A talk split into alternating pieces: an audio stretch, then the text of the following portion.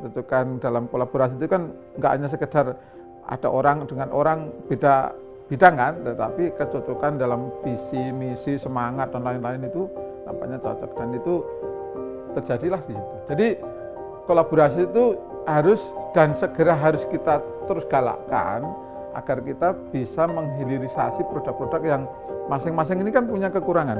Bayangkan untuk menembus suatu rumah sakit itu uh, regulasinya itu strict, ketat sekali. Sehingga apalagi masa Covid ya.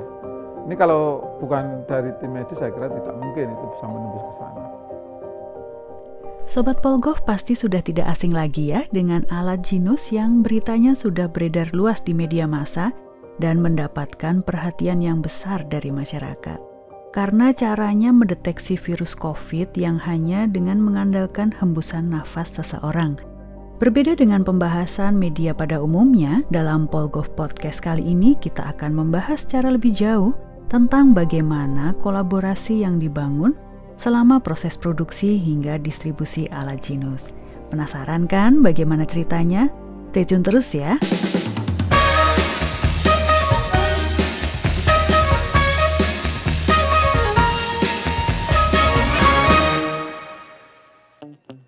Selamat datang di Polgov Podcast.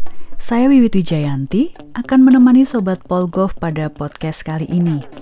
Dari cuplikan tadi, kita dengar ada satu kata kunci yang menarik untuk dibahas lebih lanjut untuk dijadikan topik diskusi pada hari ini. Ya, kata kolaborasi. Apabila dikaitkan dengan pembahasan soal genus, selama proses pengembangan, alat ini pasti juga melibatkan banyak aktor, tidak hanya aktor engineering maupun medis saja. Jadi, kira-kira siapa ya yang terlibat dalam pembuatan alat Jinus?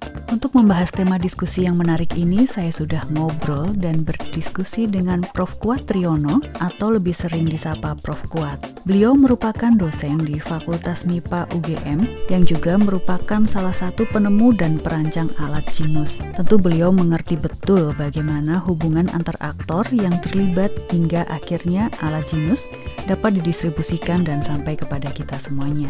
Tanpa berlama-lama lagi, yuk kita dengarkan cerita soal kolaborasi yang dibangun selama proses pengembangan Jinus dari Prof. Kuat berikut ini. Sebenarnya eh, bagi kami sebagai saintis atau engineer lah gitu ya, itu tidak ada maknanya ketika alat ini yang sudah kita buat pun itu tidak ada bantuan atau kolaborasi dengan kawan-kawan dari medis. Nah kebetulan pada saat pandemi mulai itu kami memang sudah sebelumnya sudah bekerja sama juga dengan kolega kami yang uh, juga viral ya sekarang namanya Dokter Dian itu. Iya, terkenal sekali. Terkenal sekali. Bahkan lebih terkenal dari saya itu gitu. Iya, iya, iya. Nah, dari beliau lah kemudian alat ini kemudian diuji coba di ruang isolasi eh, apa namanya perawatan Covid, kemudian juga diuji di banyak rumah sakit. Bayangkan untuk menembus suatu rumah sakit itu uh, regulasinya itu strict, ketat sekali. Sehingga apalagi masa Covid ya. Ini kalau bukan dari tim medis saya kira tidak mungkin itu bisa menembus ke sana. Bahkan memang itu juga suatu keharusan dalam regulasi kalau kita mengajukan uh, untuk mendapatkan kelaikan etik atau ethical clearance dari kebetulan kami uh, mengajukannya ke FKKM KUGM dan Rumah Sakit Sarjito Nah itu memang evaluasinya harus ada orang medis gitu. Jadi betul sekali tadi alat ini hanya bisa difungsikan sebagai alat medis ketika itu terjadi kolaborasi dengan eh, teman-teman uh, dari bidang medis. Dalam kolaborasi itu kan nggak hanya sekedar ada orang dengan orang beda bidang kan, tetapi kecocokan dalam visi, misi, semangat dan lain-lain itu nampaknya cocok dan itu terjadilah di situ. Jadi kolaborasi itu harus dan segera harus kita terus galakkan agar kita bisa menghilirisasi produk-produk yang masing-masing ini kan punya kekurangan. Kami tidak tahu medis, yang tahu medis nggak tahu alat, nah dikombinasi. Ya, yang pasti dari aspek medis tadi dikaitkan dengan akses ke rumah sakit-rumah sakit atau tempat-tempat medis. Tetapi kami dari eh, sains maupun dari engineering, kami kan punya jaringan juga di dalam memproduksi. Sehingga kami di dalam proses produksi massal itu melibatkan lima konsorsium uh, startup startup ya, kecil-kecil gitu. Tapi memang ada perusahaan besar juga yang terlibat di situ. Mengapa kami melibatkan lima itu? Karena masing-masing punya punya spesifikasi. Ada yang spesifikasinya hanya membuat uh, elektroniknya, ada yang spesifikasinya hanya bagian pneumatik, ada bagian AI, ada bagian Nah ini itu semua itu kemudian jadikan satu di bawah uh, PT Swayasa yang milik UGM juga kan ya. gitu. Dari pengalaman Prof. Kuat tadi, kita ketahui bahwa dalam menciptakan suatu karya, kita tidak bisa sendirian. Karena kan bidang ilmu kita spesifik ya, hanya pada ilmu tertentu. Sedangkan pemanfaatan sebuah karya itu pasti menyangkut bidang ilmu yang lain. Dalam cerita pengembangan genus ini, alat dibuat sebagai solusi atas masalah kesehatan. Jadi Prof Kuat yang seorang profesor fisika ya harus bekerja sama dengan peneliti lain di bidang kesehatan utamanya. Maka kemudian beliau berkolaborasi dengan Dr. Dian, di mana kemudian selain kolaborasi keilmuan, beliau berdua juga berkolaborasi membawa jejaringnya masing-masing untuk kesuksesan pengembangan alat ini. Prof Kuat dengan jejaring engineeringnya untuk produksi, dan Dr. Dian dengan jejaring rumah sakitnya. Selain kolaborasi antar bidang ilmu, kira-kira apakah ada ya kolaborasi lain yang dibangun oleh Prof. Kuat dan tim setelah alat selesai diciptakan dan siap dihilirisasikan? Coba yuk kita simak bersama-sama penjelasan dari beliau. Ketika izin edar itu kan kita nggak pernah membayangkan ada pesanan begitu meledak gitu ya, meledak. Dulu kan buat satu, dua, tiga sampai sepuluh itu bisa dikerjakan di laboratorium. Gitu. Begitu sudah izin edar keluar, udah. Kemudian mau nggak mau kita harus memproduksi banyak, karena permintaan terus banyak. Nah, alhamdulillah pada saat itu kami ada bantuan dari Badan Intelijen Negara yang uh, apa namanya mendedikasikan anggaran yang cukup besar. Dan saat itulah kami bisa berani untuk membuat atau memproduksi mungkin belum mass production tapi sudah order 100 unit itu kan lumayan ya. Kalau kalau dengan biaya awal segitu banyak saya kira ini sangat-sangat bermakna bagi kami. Jadi dari pengalaman Prof Kuat, dalam hilirisasi mereka menghadapi permasalahan pembiayaan. Permintaan pasar tinggi sehingga perlu biaya besar untuk produksi. Kolaborasi yang selanjutnya yang dilakukan adalah dengan lembaga pemerintah.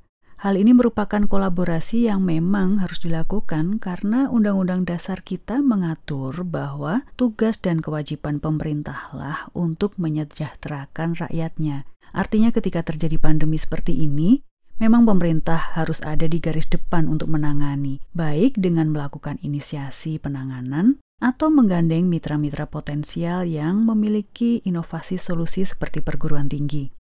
Inisiatif bisa imbal balik, bisa mulai dari mana saja. Dalam pengembangan genus ini, kemudian pemerintah hadir memberikan sumber pembiayaan agar alat dapat diproduksi secara masif dan dapat segera dimanfaatkan oleh masyarakat. Ternyata kolaborasi selama proses produksi hingga distribusi alat genus tidak hanya dibangun dengan tim medis saja ya.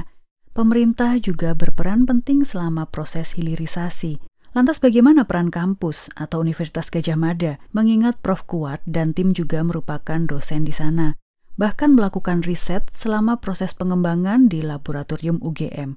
Mari kita simak penjelasan dari beliau.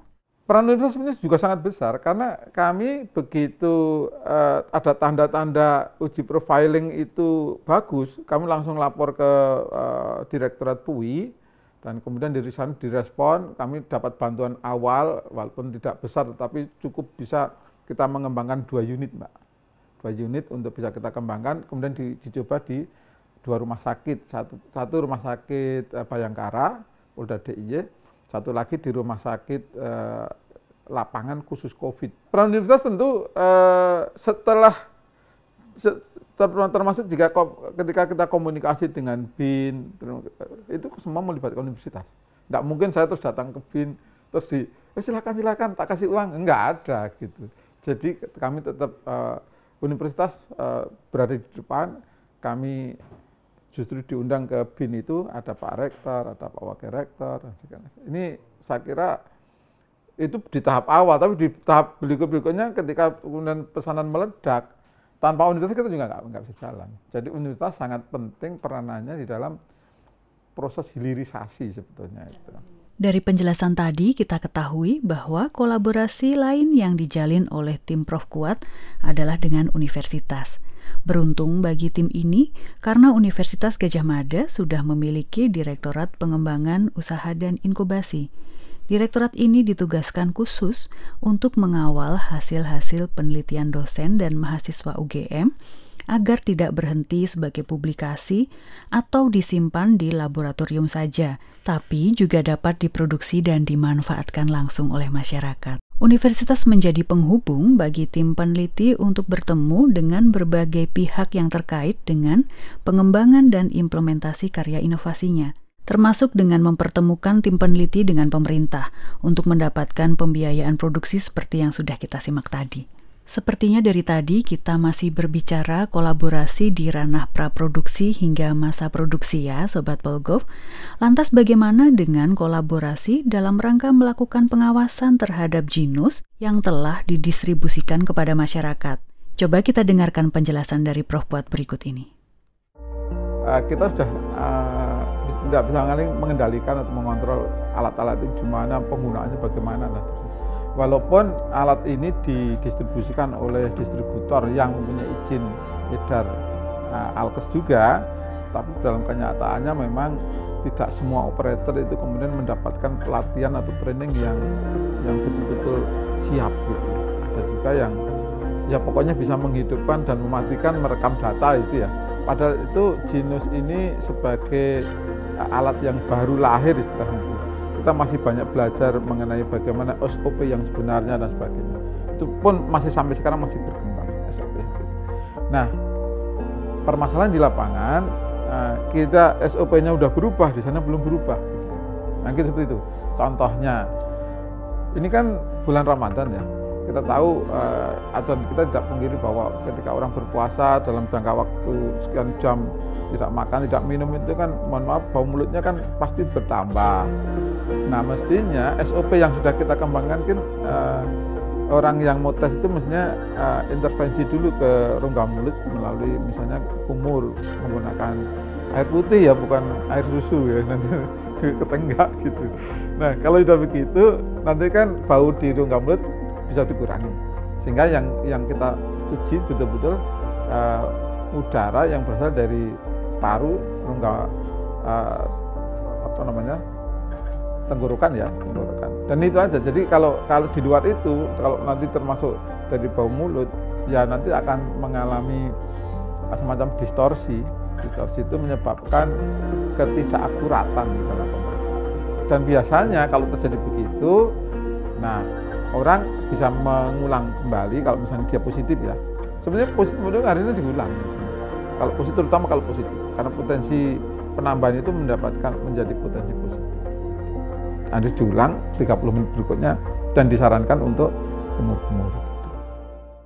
Ketika inovasi sudah diproduksi secara masif, ternyata besar ya tantangannya untuk mengontrol agar standar operasional prosedur di lapangan terkawal dengan baik seperti yang sudah kita tetapkan. Kebayangkan ya teman-teman melakukan kontrol dengan lingkup seluruh Indonesia bagaimana sulitnya. Kita saja ketika kerja kelompok mengerjakan tugas kuliah misalnya, masih sering menemui kendala karena teman yang lain bekerja tidak sesuai dengan jadwal, tidak sesuai dengan mekanisme dan standar mutu yang sudah disepakati sebelumnya. Oleh karena itu, dalam pengawalan operasional Jinus di lapangan, perlu kolaborasi yang baik dengan distributor dan operator agar mutu ketika alat ini digunakan dapat terjaga dan mengurangi terjadinya error di lapangan. Komunikasi yang baik tentu juga penting untuk dijalin agar segala permasalahan di lapangan dapat segera disampaikan ke inventor dan mendapatkan solusi untuk perbaikan. Ternyata banyak ya aktor yang terlibat selama proses pengembangan hingga pasca produksi Jinus.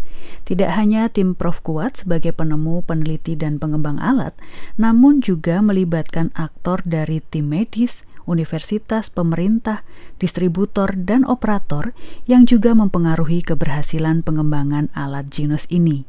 Dari cerita dan penjelasan yang telah dipaparkan oleh Prof. Kuat, terdapat beberapa poin penting untuk kita garis bawahi terkait kolaborasi dalam pengembangan sebuah inovasi.